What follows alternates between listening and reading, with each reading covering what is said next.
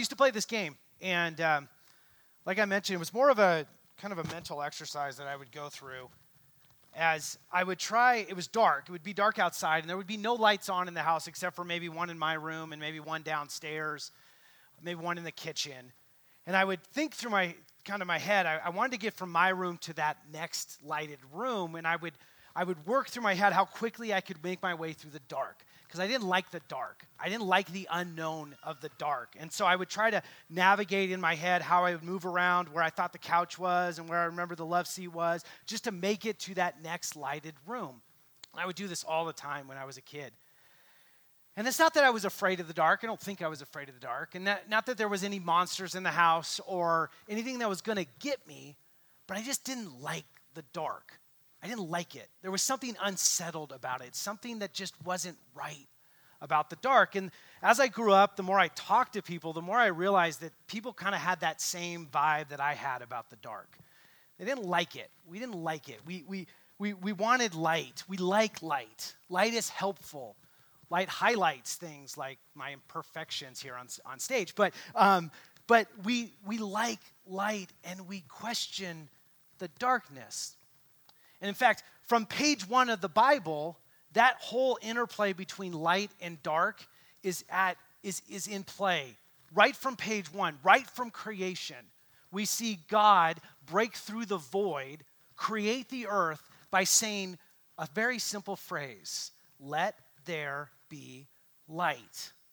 Let there be light. Let us break through that darkness and give you guys something hopeful, a light, something to aim for. And for the rest of the Bible, we see it again and again light versus darkness, darkness versus light, until we get to John 8 12 and we see Christ play on that concept of light and dark. And he picks up these concepts now with this I am statement. Verse 12 of chapter 8. Again, Jesus spoke to them, saying, I am the light of the world. Whoever follows me will not walk in darkness, but will have the light of life. What you'll notice with this I am statement, similar to the other six, is they're all structured pretty much the same way. They're very simple to understand. Not much you can misinterpret about the statement. I am light, I am bread, I am the resurrection and life. It's very straightforward statement that Christ makes.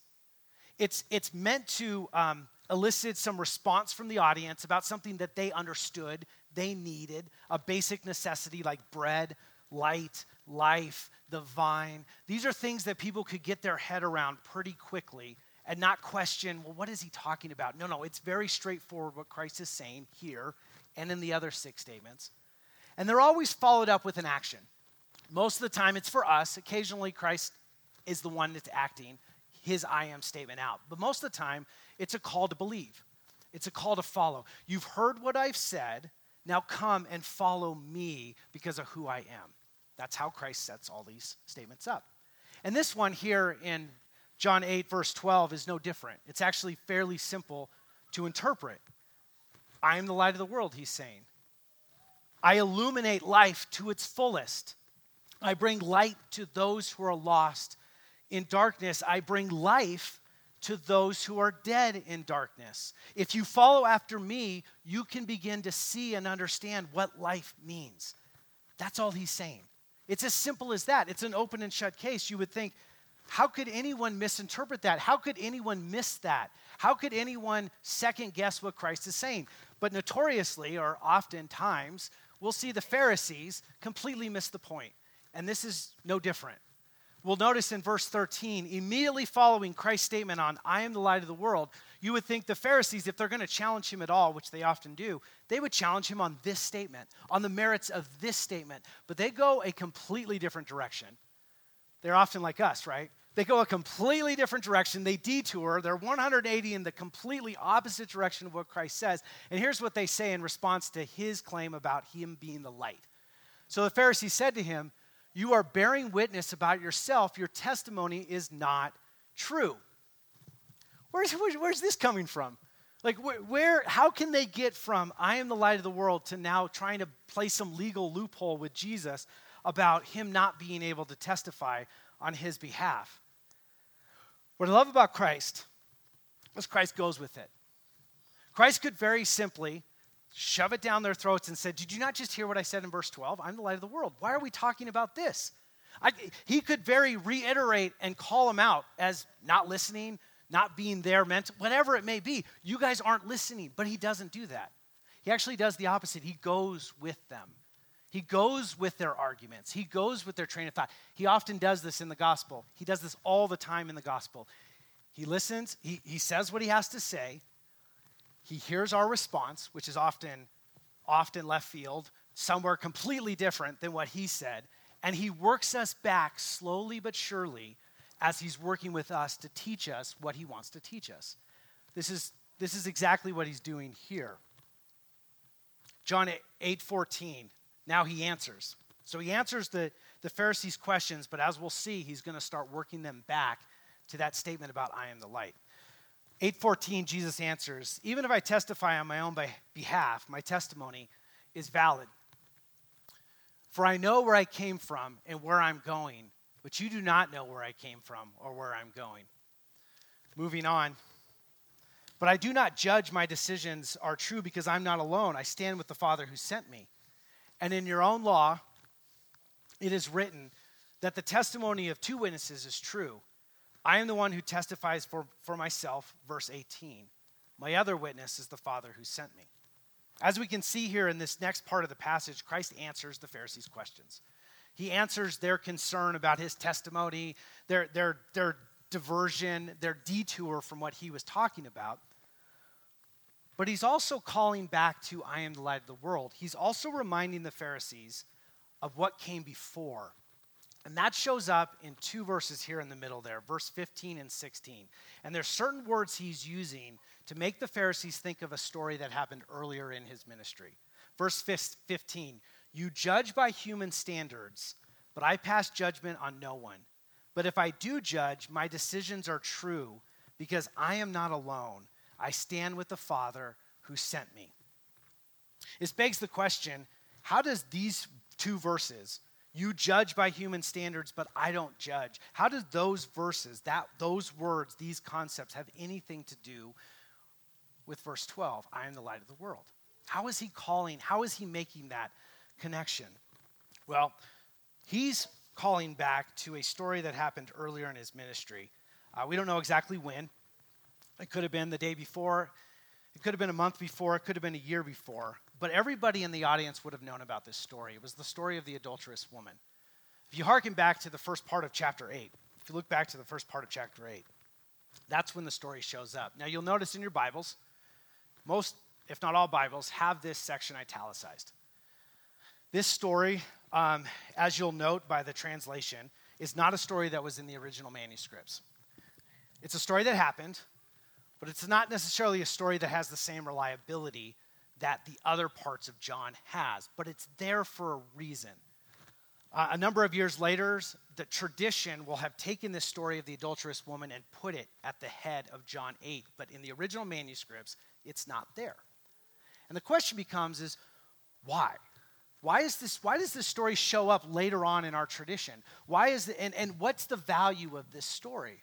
Well, I think the author is doing the same thing Christ is doing with these words of you do not judge, and trying to make that connection back to the light by calling out the reference to this story. Everybody in the audience would know what Christ was talking about when he says, You judge by human standards, but I do not pass judgment. Everybody in that audience would know that. And they would know that because they would remember this story. So let's read that story, and I'll kind of walk you through why Christ is saying what he's saying, how he connects back to the light, and how this story becomes critical for how Christ then moves forward with his teachings. Verse 8, uh, top of 8. 1. But Jesus went to the Mount of Olives, and early in the morning he came again to the temple, and all the people came to him. And he sat down and he taught them. The teachers of the law and the Pharisees brought a woman who had been caught in adultery, and he placed her in the, his midst. And they said to him, Teacher, this woman has been caught in the act of adultery. Now, in the law of Moses, it's commanded for us to stone such a woman. So what do you say? This they said to test him, that they might have some charge to bring against him. But Jesus bent down and wrote this on this, started writing something on the ground. So you'll notice that at dawn, the Pharisees have dragged this woman in front of Jesus. Dawn is important, and I'll tell you why in a second here. But it's the morning. The woman gets dragged in front of Jesus. And the Pharisees are solely out there to test Jesus, to try to trap Jesus, to try to accuse him. If Jesus says to the Pharisees' question of what should we do with this woman who's caught in adultery, and he says, nothing, well, how can this rabbi ever follow the law of Moses if he's not going to condemn this woman for an obvious sin? And they second, they, they're going to second guess his ability to teach. If he says, let's stone this woman for her obvious sin, let's do what the law of Moses says, then he's got a PR issue on his hands. Because people will look to him and say, I thought you were different than the Pharisees, but you're acting exactly like them. You're not treating this woman with compassion. You're actually, in fact, following the law of Moses and working to stone this woman. She, he ha- he's, in a, he's in a kind of a point of um, a no win situation here with the way the Pharisees have set him up for, for failure. So, as Jesus does, as we're reminded, Jesus goes with it.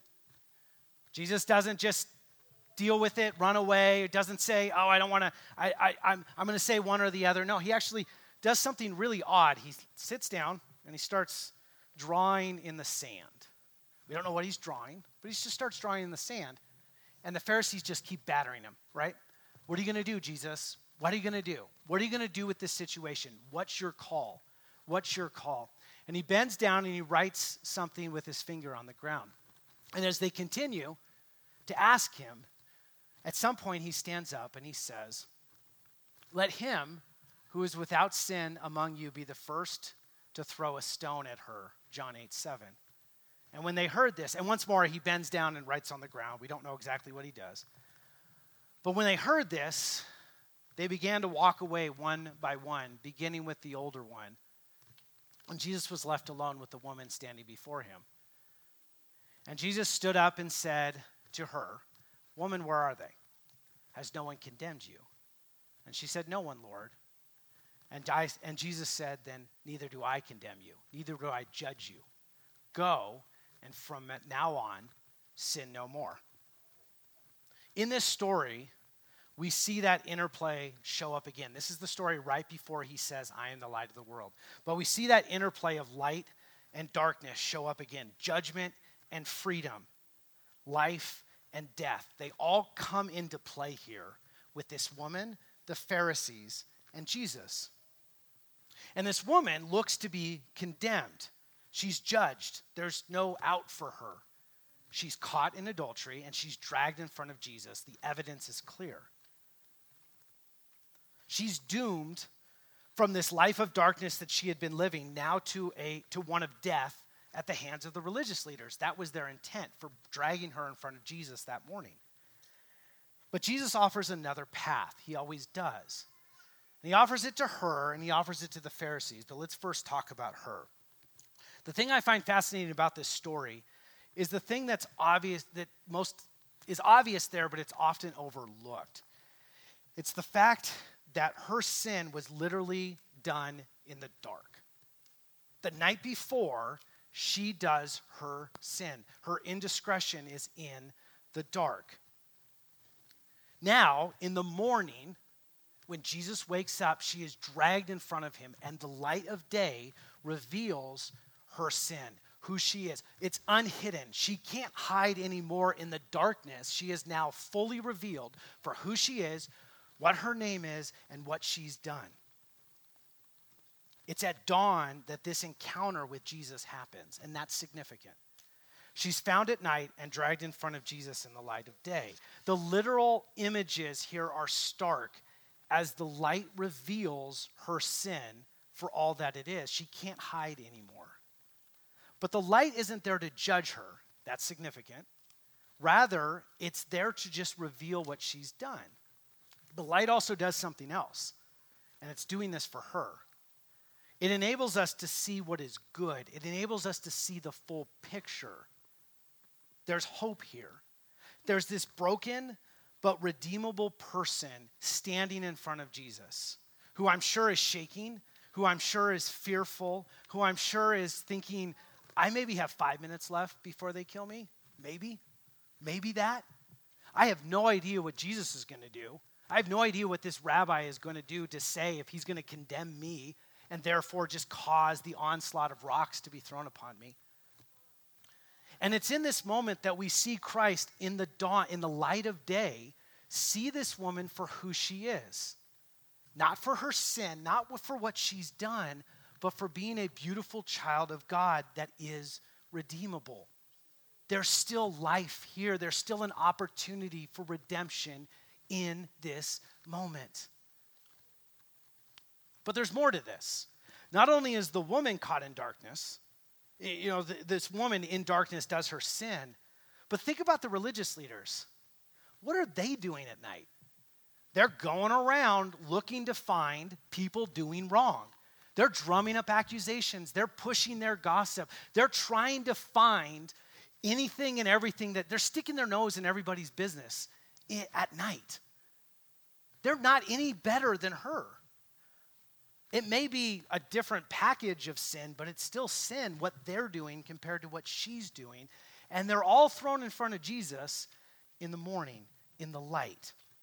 They all should have been asleep, right? That's what you're supposed to do at night. You're supposed to sleep.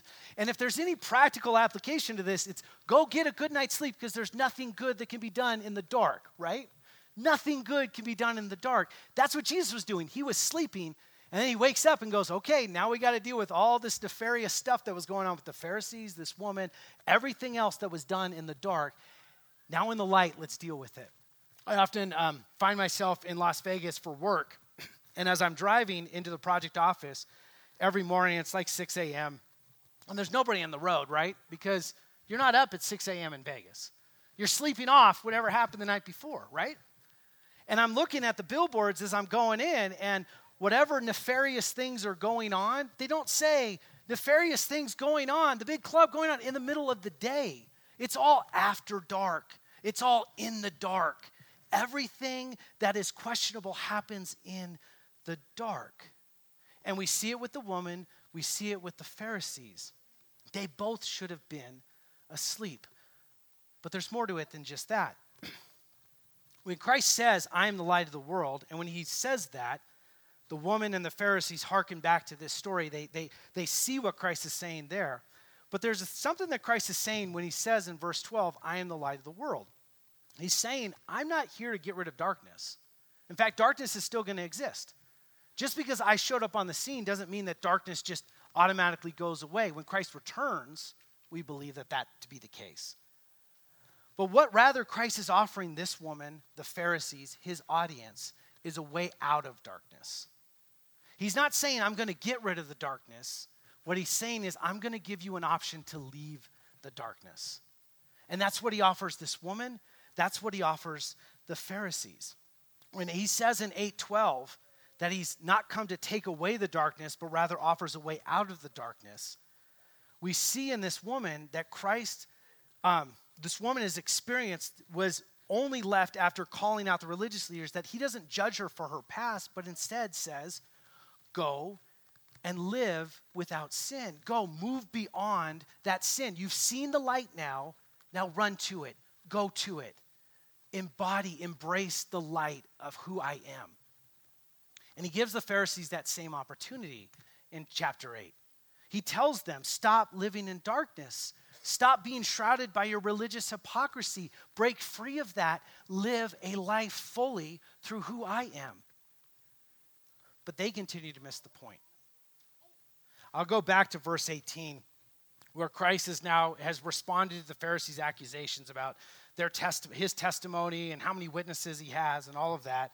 And he ends that, that line of reasoning, calling them back to that woman, that, that story of that woman, where they should have caught on to that. And he calls it and he says, I'm the one who testifies for myself. My other witness and the Father who sent me bears witness about me. And their response should be okay, you taught judgment, you taught condemnation. Ah, I see what you were doing. You were calling us back to that story where you called us all out in that sin. The light bulb should go on. The Pharisees should see the light and say, Yes, Jesus is true. I get it now. But they don't. They still miss it. And in verse 19, instead of asking Jesus about what does it mean to be the light, how do I embark on that journey towards you, the light, they respond and they simply say, where is your father? You don't know me or my Father, Jesus replies. If you knew me, you would know my Father also. And he spoke these words while teaching in the temple courts near the place where the offerings were put. In the temple courts where that young woman was dragged in front of Jesus as an adulterous woman, and where this story all unfolded, where Jesus was able to say, Yeah, you know what I'm talking about. We're talking about light here. That's what we're talking about. And he spoke these words while teaching in the temple courts near the place where the offerings were put, yet no one seized him because his hour had not yet come. The Pharisees continue to not get it. The woman gets it. The woman walks away and lives a life for Christ. The Pharisees don't. They continue to question and challenge Jesus, but not for what he says, but for who he is and all these other random things. They're looking for, for spiritual or uh, legal loopholes as they're sitting in their darkness, not understanding what Christ is saying and why he's saying it. So much so that they're in their darkness that they can't even see him to seize him. And that's kind of funny. You'd be like, well, Jesus was right there, right? He was physically in front of them. But you'll notice in the other aspects of the gospel, there's other stories in the gospel where his hour had not yet come. He'd be saying something, and then all of a sudden he would vanish. And people would go, Where did that Jesus guy go? Everybody knew what he looked like. He was a popular figure, and yet he was able to just vanish. I think part of that is, is because they were so much in the darkness, they couldn't even see Christ in front of them. They kept missing who he was, focused on something completely contrary to what Christ was, what Christ was claiming, the truth Christ offered them. They just didn't get it. They couldn't see Christ right in front of them. And so then that leads us to kind of where I want to end this morning. We talked about the practical application of this verse, meaning nothing good goes on in the dark, so go home and get a good night's sleep. Wake up in the morning and do God's work in the morning, knowing that nothing good happens in the dark. The other one being that, you know, Christ offers us hope in his life. He doesn't take away darkness, but he offers us a way out of darkness. And that's the spiritual side of it. He's calling us to do that. But there's a third, there's a human application to this, which is once we know the life of Christ, the light of Christ, we need to do something about that. The beauty of this I am statement is it's not just Christ saying it, he actually says the exact same thing to us. Matthew 5, verse 14, in his Sermon on the Mount, says the exact same thing for who we are. You are the light of the world. Christ is the light of the world, and guess what? We can be that same light of the world. A city set on a hill cannot be hidden, nor do people light a lamp and put it under a basket, but on a stand and give it light to all in the house. In the same way, let your light shine before others so that they may see your good works and give glory to your Father in heaven. Um, I, I, I, knew a, an individual, he's a man much wiser than me. He's um, since passed away. But he was a living embodiment of this verse. And he would, um, for the last probably 30 years of his life, try desperately to be this verse, to be the light for this verse. And the way he did it, and you would ask him, you would say, Hey, Dennis, um, what's in your wallet right now? And there'd be things like IDs and credit cards and cash and all of that. But he'd always have a $100 bill in his wallet. And that $100 bill was assigned. It was assigned to somebody somewhere, and he didn't know, though, who that was assigned to. But he knew God would tell him when the time was right. And he spent 30 years of his life giving away $100 bills whenever the Spirit prompted him. And sometimes it would be months in between when he would do that, sometimes it would be days. And he said one of the most exciting things was actually not giving it away and not telling, you know, it was great to give it away and to tell people to glorify God in these good deeds, as this verse said. But he said some of the best things was then being able to run to the bank to go get another one to then say, Lord, what are you going to have me do the next time? Who is the person I get to next influence for you? And he didn't do it because uh, he wanted to feel good about himself. There was, a, there was a, a part of that, right? That happens when you do these things. But he did it to be the light. He did it to be the light of the world and to change people and he had those great conversations. Sometimes he said the conversations were awesome. He could glorify the Father, he could glorify Christ and what he's done. And sometimes they just kind of fell on deaf ears, he sounded like. But he said, you know what? I just kept doing it and doing it because that was what God called me to do. And here's the challenge I have for you guys Jesus is the light of the world, and he calls us to be the same thing. And I'm not going to claim that we all have $100 that we can just throw around and give to everybody. But think about maybe a different denomination, maybe a different, maybe a dollar, maybe five, maybe 10, maybe 20. Put it in your wallet and assign it to somebody that you are led to at that moment. And be open to that. Be open to say, Lord, I'm going to take this, this thing that's in my wallet or in my purse, and when I'm prompted, I'm going to give it away. And I'm going to have a conversation with the person as to why I'm giving that away to glorify God and see what God does. It may be a few months before anything happens, before you're prompted. It may be tomorrow. You may go into work tomorrow and say, you know what, this $5 bill, I challenged my daughter, my five year old. I said, I'm going to give you $5, Addie. And the minute you see somebody in need, the minute you see somebody that you feel like needs this, this $5, let's give it to them. Let's have a conversation and give it to them. But therein lies the challenge of how one way, there's a lot of other ways, but one way we can be who Christ is. I am the light of the world. You are the light of the world. So go and change the world for Him. A dollar, five, ten dollars, whatever it is at a time. Let's close in prayer. Dear Heavenly Father, I thank you for who you are. I thank you for statements like this where it says, I so clearly, I am the light of the world. I come to bring life. I come to bring hope. I come to bring a way out of darkness. Uh, darkness, the thing that, that we don't want, the thing that's unsettling, the thing that's uneasy.